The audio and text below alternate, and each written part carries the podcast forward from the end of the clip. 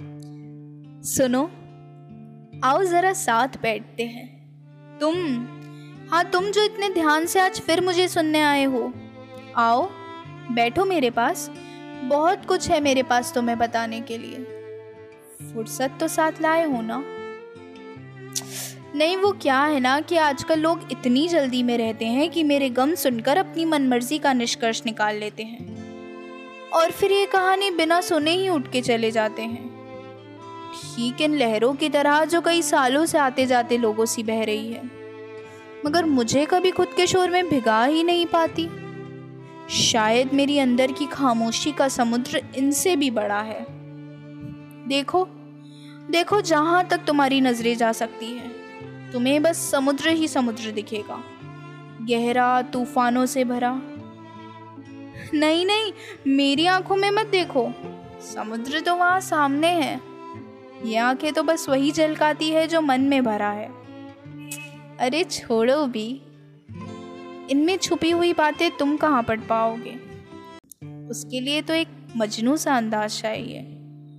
आसान थोड़ी होता है खामोशी की बोली सुनना। ये सब तो कोई दीवाना ही कर सकता है। जैसे वो, खैर, क्यों किसी और शहर में किसी और शहर की तारीफ़ करना, है ना? तुम यही रहो। मैं आज तुमसे बातें करती हूँ। तुम्हें बताती हूँ हर वो बात जो तुम्हें पता होनी चाहिए। आखिर अब तुम ही तो मेरे साथ रहोगे। माफ़ करना अगर बातें करते वक्त किसी और का नाम ज़ुबान पर आ जाए। वो क्या है ना, चेहरे एक बार नज़र में आ जाते हैं तो दिमाग उसे भुलाने की इजाज़त ही नहीं देता। तुम फ़िक्र मत करो। मैंने दिल को समझा दिया है। काफ़ी समझदार है वो। धीरे धीरे दिमाग में छपी वो तस्वीर तुमसी बना देगा।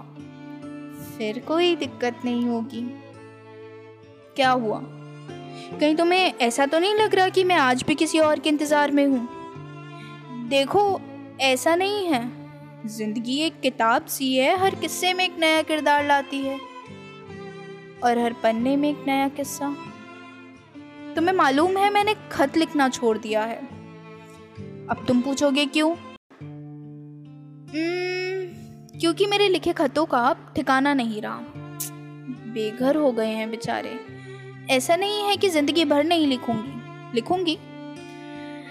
जब कोई पुराना सा घर किसी नई शहर में मिलेगा। मुझे ना पहाड़ बहुत पसंद है। बचपन वहीं गुजरा है ना। वादियों के बीच और उसके पास।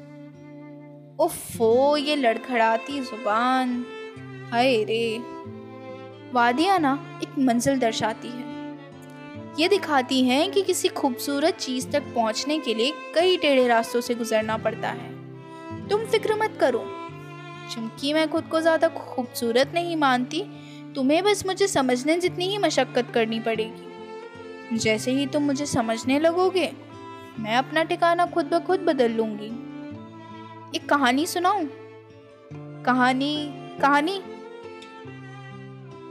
तो कहानी लैला और मजनू की है। नहीं नहीं, वो पुराने वाले लैला मजनू नहीं, ये मेरे लैला मजनू हैं। इनमें हिम्मत और जज्बा तो पुराना सा है, मगर इश्क नहीं था। वो सिर्फ़ दोस्त थे, जैसे मैं और तुम।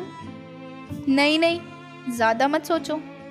वो क्या है ना, अक्सर ज़्यादा सोचने से अनकही बातें भी दिमाग में घर करने लगती सब ठीक चल रहा था। मैं और वो। मगर फिर एक दिन मजनू को लैला, यानी कि मुझसे इश्क हो जाता है। और लैला कहती है, मजनू, देख, मैं तुम्हें कोई प्यार व्यार नहीं करती। मुझे सिर्फ़ अपनी ज़िंदगी से इश्क है, मेरे सपनों से इश्क है, और हर उस चीज़ से जो मुझे मेरी मंजिल तक पहुंचाती है। मजनू ये सुनकर बहुत दुखी हो जाता है। फिर अगले दिन लैला के पास आकर कहता है, लैला, तूने कहा था ना कि तुझे हर उस चीज़ से प्यार है जो तुझे अपनी मंजिल तक पहुंचाती है? हाँ कहा था। क्यों? तू मुझे मेरी मंजिल तक पहुँचाने आया है। देख मजनू, मुझे ना एक कहानीकार बनना है। तू भला मुझे कहानीकार कैसे बनाएगा? ओ मेरी लैला, मैंने तुझे एक किरदार दिया है। कहानी तू खुद लिख ले। ये कहानी तुझे खुद ब खुद तेरी पहचान दे देगी। इतना यकीन है मजनू तुझे खुद पर? नहीं, मुझे तो तेरी कहानियों पर यकीन है। फिर? फिर क्या होता है? बस, फिर सिलसिला चलता रहता है। क्या तुमने उसका इश्क स्वीकार कर लिया? वैसे सच कहूँ तो मुझे ये सब सुनकर लगता है कि तुम कोई लेखक हो। ये सब सच नहीं लगता। क्या ये लैला मजनू आज भी साथ हैं? अगर है तो फिर तुम यहाँ क्या कर रही हो? कहाँ है मजनू? मजनू कहाँ है? कौन है? उससे फ़र्क नहीं पड़ता। लैला और मजनू तो साथ रहने के लिए बने थे। पर जैसा मैंने कहा था, ये मेरे लैला मजनू हैं। किरदार मेरे हैं तो कहानी भी तो मेरी ही होगी ना?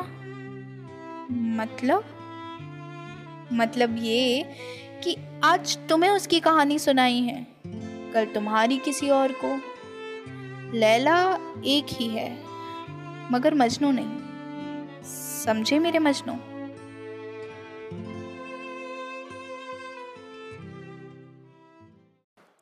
हेलो एवरीवन तो कैसे हैं आप सब? ये थी इनसाइड सोसाइटी के पॉडकास्ट पे इस हफ़्ते की कहानी, लैला और मजनू। कहानी कैसी लगी ये आप कमेंट सेक्शन में जाकर बता सकते हैं। Also we have completed first month of inside society so wish me luck and I see you soon next week bye